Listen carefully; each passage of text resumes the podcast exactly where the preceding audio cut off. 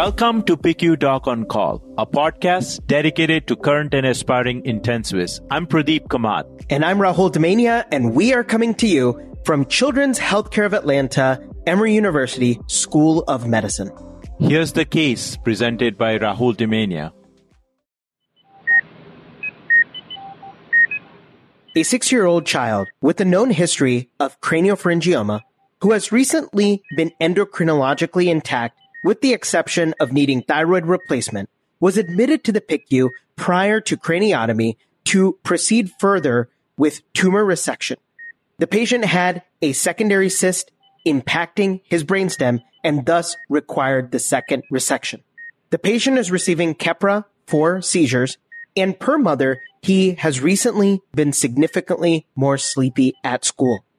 The patient underwent the operation, and let's fast forward to post-op day five. On post-op day five, the pediatric ICU bedside nurse noticed increased urine output as high as 6 to 10 mLs per kilo per hour. Initially, there was an increase in serum sodium to 157, which within 48 to 72 hours, the serum sodium had a precipitous drop to 128. So, Rahul, to summarize uh, key elements from this case, the patient has increased urine output greater than 4 cc's per kilo per hour, has a rapidly rising sodium that was followed by a drop within about 48 hours, and all of which will bring up a concern for a sodium water problem post craniotomy. That's a great summary. So, in today's episode, we will be breaking down all things sodium and the brain we will discuss diagnostic and management frameworks related to three pathologies. Number one, central diabetes insipidus. Number two, syndrome of inappropriate antidiuretic hormone or SIADH. And number three, cerebral salt wasting. Now, these diagnoses can certainly be seen individually in patients or as a spectrum of disease. As we go through each of these diagnoses, Pay particular attention to patient characteristics and lab abnormalities, namely serum sodium, serum osms, and urine osms, as well as the urine output. To build the fundamentals, let's first start with the classic nephrology saying. A serum sodium abnormality may be related to a hydration or free water problem. This takes us to a brief review of normal physiology we'll be talking about three important hormones the antidiuretic hormone, or ADH, aldosterone, and atrial natriuretic peptide, or ANP. Let's go through a quick multiple choice question. A patient is recently started on DDAVP for panhypopituitarism. The medication acts similarly to a hormone which is physiologically synthesized in which of the following areas of the body? A. Paraventricular nucleus of the hypothalamus. B. Supraoptic nucleus of the hypothalamus. C. Anterior pituitary. Or D. Vascular endothelium. And Rahul, the correct answer is B, the supraoptic nucleus of the hypothalamus. Remember that ADH is synthesized in the hypothalamus and released from the posterior pituitary. So Rahul, what are the physiologic actions of ADH? This takes us all back to our medical school and nursing school days.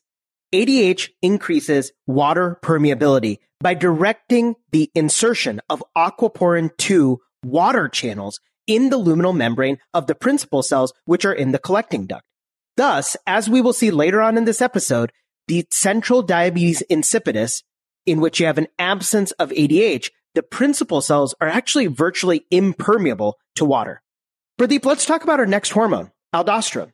What are the important physiologic considerations? Aldosterone is secreted from the adrenal cortex as a byproduct of the RAS system. Aldosterone increases sodium reabsorption by the renal distal tubule, thereby increasing extracellular fluid volume, blood volume, and arterial pressure. It also helps in secreting potassium and hydrogen. This physiology is applied directly at the bedside when we have a patient in the PICU who has contraction alkalosis secondary to diuretics. The increase in aldosterone as these patients lose free water from their furosemide administration results in hypokalemia and metabolic alkalosis. All right. What about the third hormone, ANP? Atrial natriuretic peptide, ANP, is released from the atria in response to an increase in blood volume and atrial pressure. ANP causes relaxation of the vascular smooth muscle, dilatation of the arterioles, and decreases total peripheral resistance. It also causes increased excretion of water and sodium by the kidney, which reduces blood volume and attempts to bring arterial pressure down to normal. Just to summarize, as ANP causes natriuresis, diuresis, and inhibition of renin, you can consider this hormone as having a complementary and opposite effect of both ADH and aldosterone. All right, now that we have the basics, let's talk about an index case presentation, central diabetes insipidus or CDI. Rahul, can you illustrate the key diagnostic features of this disease? I first off just want to say that central diabetes insipidus is an important cause of hypernatremia in the pediatric ICU setting and can actually be seen in primary brain lesions, traumatic brain injury, or even as a harbinger of brain death. In our patient, we had central diabetes insipidus, most likely from the craniopharyngioma resection. Central diabetes insipidus results from inadequate ADH secretion. Children in the intensive care setting typically present with abrupt polyuria and free water diuresis. So, Rahul, what are the common triggers for central diabetes insipidus in the PICU? Some of the common triggers are traumatic brain injury, brain tumors, pituitary surgery, i.e., postoperative craniopharyngioma resection, central nervous system infections such as encephalitis or meningitis, as well as cerebral hemorrhages or infarcts. Now, central diabetes insipidus most commonly occurs in the setting of brain death as well. To summarize, because patients with central diabetes insipidus can conserve sodium appropriately, they typically do not manifest signs of volume depletion unless the diagnosis is delayed. Thus, central diabetes insipidus is a cause of euvolemic hypernatremia. Absolutely. Actually, in central diabetes insipidus, the urine osmolality is typically less than that of the plasma osmolality. These patients have more than 4 ml per kilo per hour of urine output. So, Rahul, what is the ICU management of a patient with central diabetes insipidus? The management of CDI includes the correction of free water deficit and the administration of the ADH synthetic analog desmopressin acetate or DDAVP. In a critically ill patient, a vasopressin infusion may be needed for rapid increase in urine output and serum sodium. An advantage of vasopressin is the quick on-off effect. Now, desmopressin can be administered subcutaneously, intranasally, or intravenously. The dosing varies by the route of administration, and you should consult your pediatric endocrinologist for specific management in these patients. To summarize, you can think of desmopressin dosing as the 1-10-100 rule, whereas an IV formulation of desmopressin is 1 microgram and inhaled is 10 micrograms and PO version of desmopressin is 100 micrograms. Again, you will be working very closely with your pediatric endocrinologist to optimize dosing as well as patient factors. In critically ill patients, edema and peripheral vasoconstriction may preclude effective subcutaneous administration. Therefore, intravenous administration of DDAVP or even a continuous vasopressin infusion may be required because their subcutaneous tissue can just be so edematous and you're going to be worried about the systemic absorption. So, Rahul, after you give a patient with central diabetes insipidus a dose of desmopressin, what would you expect with regards to sodium and urine output? Absolutely. Now, patients with CDI will typically have a reduction in urine output and a greater than 50% increase in urine osmolality in response to the first dose of DDAVP. And this is where you're going to work very closely with your bedside nurse to sometimes draw labs pre and post desmopressin administration. At times, we are measuring their urine output in mLs per kilo per hour. So if a patient is on a continuous vasopressin infusion for diabetes insipidus, titrating to a urine output of one to two mLs per kilo per hour may be appropriate in certain circumstances. So Rahul, in an index case, why do you think a patient with high urine output and high serum sodium, the serum sodium suddenly dropped in 48 hours? This is a great question and it helps us review the concept of a triphasic response. Now, in this particular patient, there may be two possibilities. Either the patient has received DDAVP or more likely the patient is having a triphasic response as many patients undergoing pituitary surgery do have this triphasic response. Essentially, they present within two to four days after their surgery with diabetes insipidus, followed by SIDH for two to five days, and a return to diabetes insipidus where they're hypernatremic and have a high urine output. This triphasic response, as it is going to be very dynamic, can sometimes be very difficult to treat. Now, most patients with craniopharyngioma already have pituitary hormone deficiencies at the time of diagnosis, which is more common in children than adults.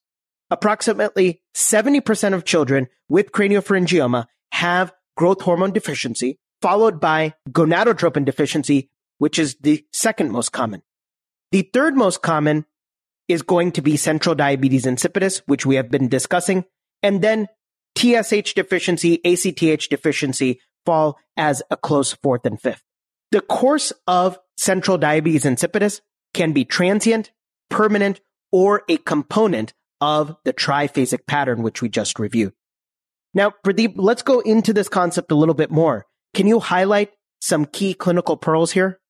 Yeah, so in the first phase of the triphasic pattern, there is an acute increase in hypoosmolar urine output within 24 to 48 hours following surgery. And this happens due to an antidiuretic hormone deficiency resulting from traumatic edema of the neurons, axonal shock due to impairment of the vascular supply, and or pituitary stalk transection. These patients have a tendency towards hyponatremic dehydration during this phase, which lasts about one to seven days. At this phase, appropriate fluid replacement is required to prevent water loss and hypernatremic dehydration. However, low dose desmopressin can be used to decrease urine output. Desmopressin replacement dose should be titrated with caution because of its long half life, and during this phase, its use can complicate the subsequent hyponatremic phase of the triphasic response. Let's transition to the other extreme, and that is SIADH syndrome of too much antidiuretic hormone. What are the common etiologies here? SIDH can occur due to a variety of illnesses, but most often occurs due to central nervous system disorders, pulmonary disorders, and medications. As this episode is all things brain and salt related, common CNS diagnoses which can lead to SIADH are meningitis, encephalitis, neoplasms in the central nervous system, post-pituitary surgery, hydrocephalus, and TBI.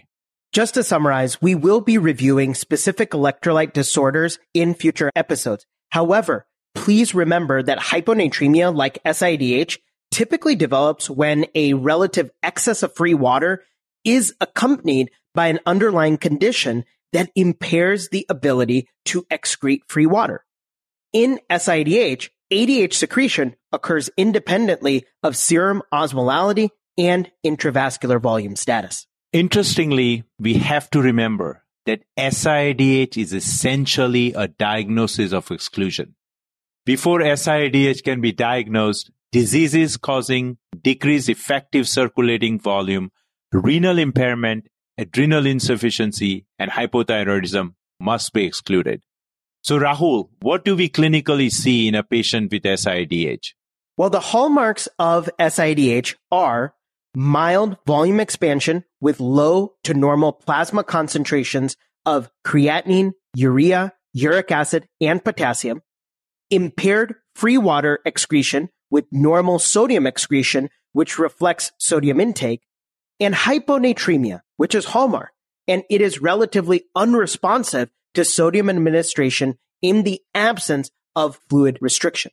So if left uncorrected, SIADH can lead to severe hyponatremia with plasma concentrations less than 120, and that could lead to seizures. Now, to close out this topic, Pradeep, how would you approach the management of SIADH? Rahul, SIDH is usually of short duration and resolves with treatment of the underlying disorder and discontinuation of the offending agents. Additionally, fluid restriction is the cornerstone to the therapy of SIDH. I typically tell residents and fellows whenever they have a child with bacterial meningitis, regardless of what the sodium is, if they are not in shock, then we should restrict them to two thirds maintenance IV fluids and carefully watch the sodium.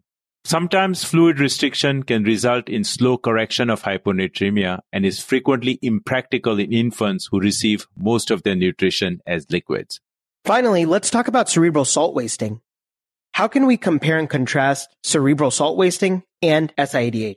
That's a great question. In the setting of central nervous system injury or following a neurosurgical procedure, hyponatremia is usually attributed to SIADH, a condition whose hallmark is euvolemia to mild hypervolemia, with the cornerstone of management being fluid restriction. More recently, it has become apparent that an increasing number of neurosurgical patients present with hyponatremia can have cerebral salt wasting, a condition whose hallmark is renal sodium loss leading to extracellular volume depletion.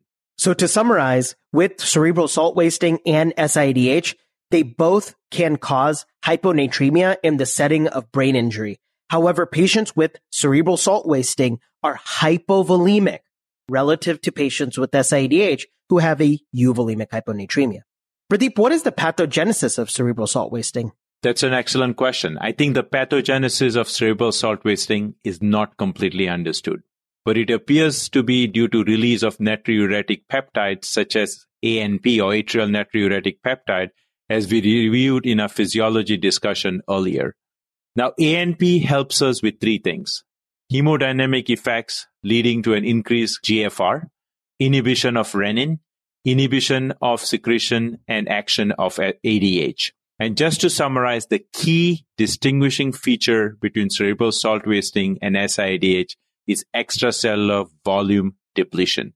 You can establish this assessment by serial monitoring of urine output, clinical exam, central venous pressure monitoring, and daily weights in the patient. Pradeep, any other clinical pearls regarding cerebral salt wasting? Yes. So you can provide normal saline infusion to a patient, let's say, who has SIDH. That should be enough to prevent hyponatremia. However, if a clinically significant hyponatremia develops in a patient with CNS disorder receiving only normal saline, then the diagnosis of cerebral salt wasting should be strongly considered, especially if the patient has polyuria. So any patient in the PICU with polyuria who's dropping their serum sodium, we should entertain the diagnosis of cerebral salt wasting.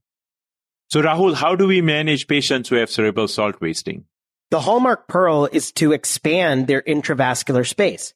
This can be achieved by normal saline infusion, followed by sufficient quantities of normal saline and 3% hypertonic saline to maintain fluid balance and serum sodium concentrations to near normal. Now, there have been studies which have advocated for the administration of fludrocortisone as aldosterone production is relatively decreased in cerebral salt wasting.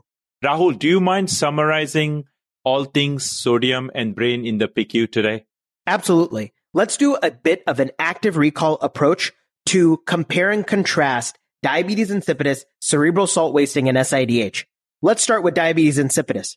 Pradeep, what is the patient's serum sodium in diabetes insipidus? The serum sodium is increased. It's typically greater than 145 milliequivalents per liter. Rahul, what about the urine osmolarity? In diabetes insipidus, the urine osmolarity will be low, and the management for central diabetes insipidus is to administer DDAVP or vasopressin. All right, Pradeep, our last question. What about the difference in patient volume status between cerebral salt wasting and SIADH? So, Rahul, before I answer that question, I wanted to make one thing very clear.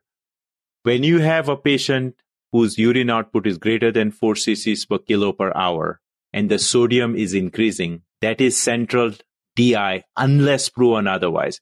You really don't need a lot of other labs to make a diagnosis of central DI.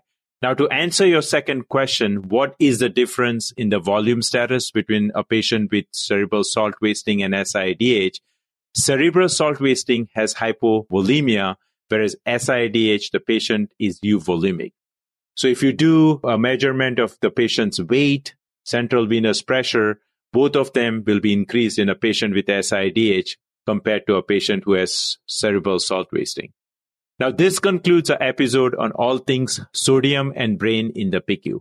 We hope you found value in our short case based podcast. We welcome you to share your feedback, subscribe, and place a review on our podcast. Please visit our website, picudoconcall.org, which showcases our episodes as well as our Doc on Call management cards. PICU Doc on Call is hosted by me, Pradeep Kamat, and my co host, Dr. Rahul Damania.